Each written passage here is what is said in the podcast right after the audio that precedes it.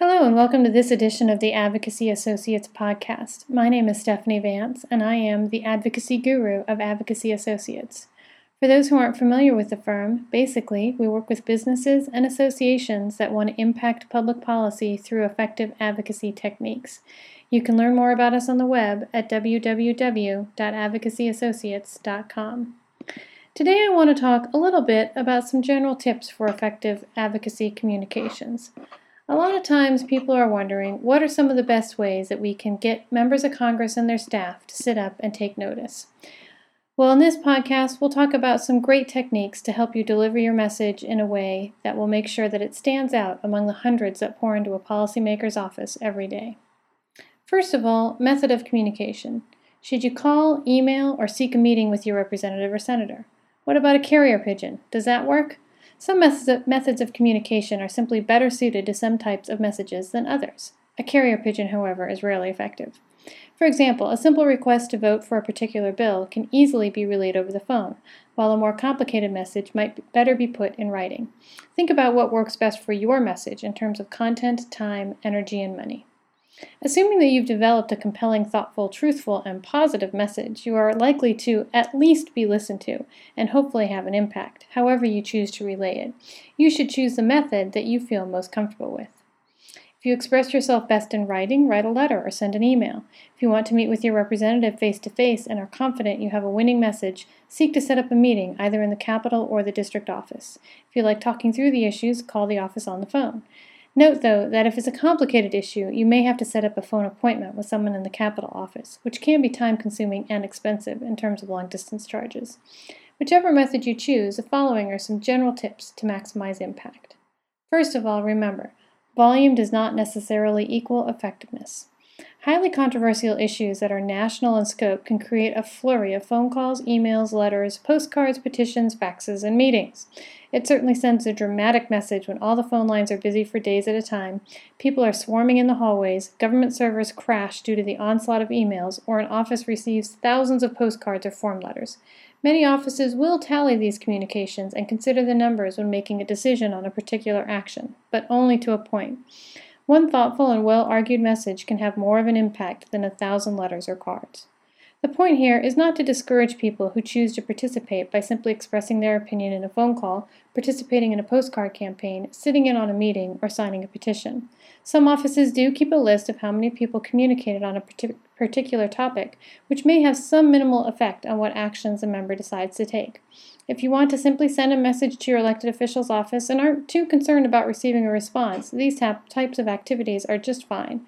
However, if you want the elected official's office to either respond to your concerns or to think very carefully about the questions you've raised, you'll need to put some time and effort into a more personal, thoughtful message. Tip number two always identify yourself. It is a waste of your time and money to send a message to your elected official's office, either by fax, through email, on the phone, or in a letter, that does not include any identifying information. This goes for paper you leave behind after a meeting as well. Be sure to leave your business card clipped to the informational material. If you're affiliated with a national organization, it is not enough to simply have the name of the organization on the background papers. The staff will be more likely to hold on to the information if they know it is directly connected to a constituent. Unidentified information will generally be ignored and thrown away.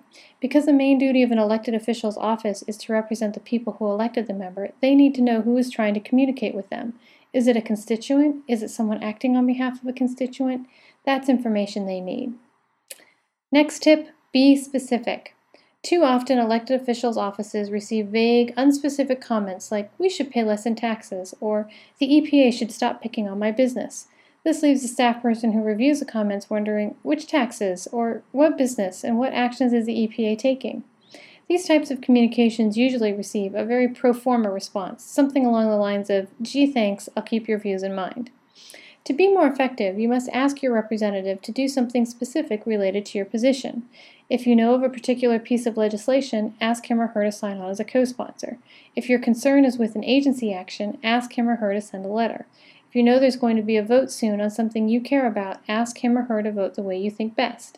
Sometimes policymakers will disagree with your views, but you may be surprised to learn how often they agree. If you ask them to do something specific, you will have a much better chance of making a difference.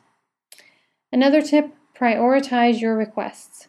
If you ask for too many things without making it clear what your top priorities are, the elected official's office you're talking to may feel overwhelmed and be unable to identify a few key areas on which to expend limited staff resources.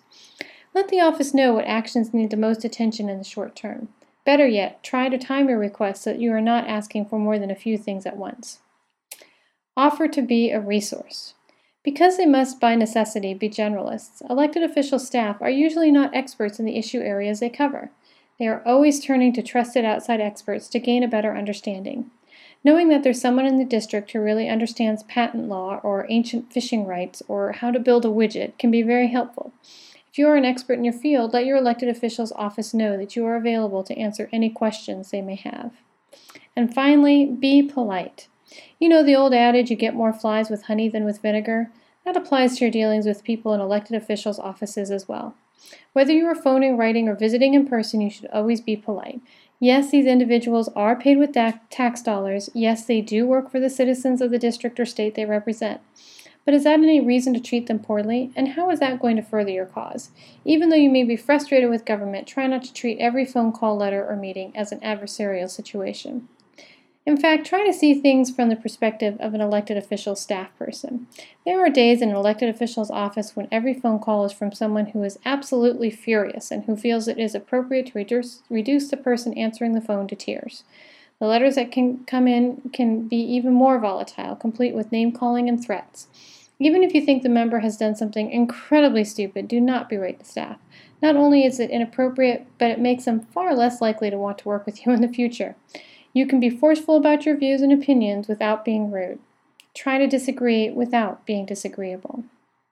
Well, that's it for some tips and techniques for communicating with your elected officials. Stay tuned to the Advocacy Associates podcast because we'll be providing you with more useful ideas for getting heard on Capitol Hill or wherever your capital may be. Thanks so much for staying tuned, and please visit us on the web at www.advocacyassociates.com.